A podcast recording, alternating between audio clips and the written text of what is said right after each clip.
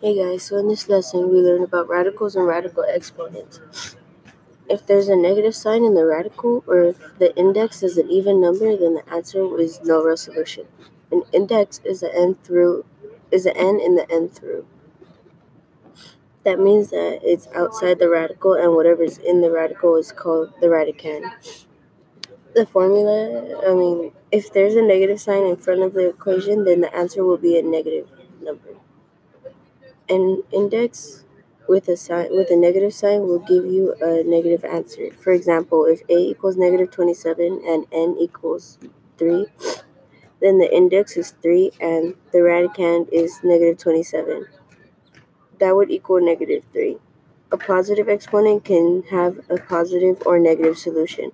For example, if our index was 4 and our radicand was 16, then that could either e- that, that could equal either positive or negative answer, which is 2. If we had the index as 4 and the radicand as negative 16, then that is no real solution.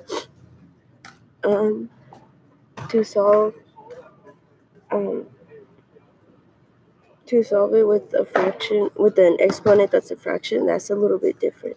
When it's a fraction, the denominator goes on the index and the numerator goes on the number in the radicand. For example, um, 16 to the power of 3 over 4 turns into the 4 is on the index and 16 to the power of 3 is the radicand. Um, to solve this, you would do the radical of 4 and 16 and that'll give you 2 to the power of 3 and that and that will make your final answer 81. Anyway, so yeah, that's what we learned in today. Yeah, thank you.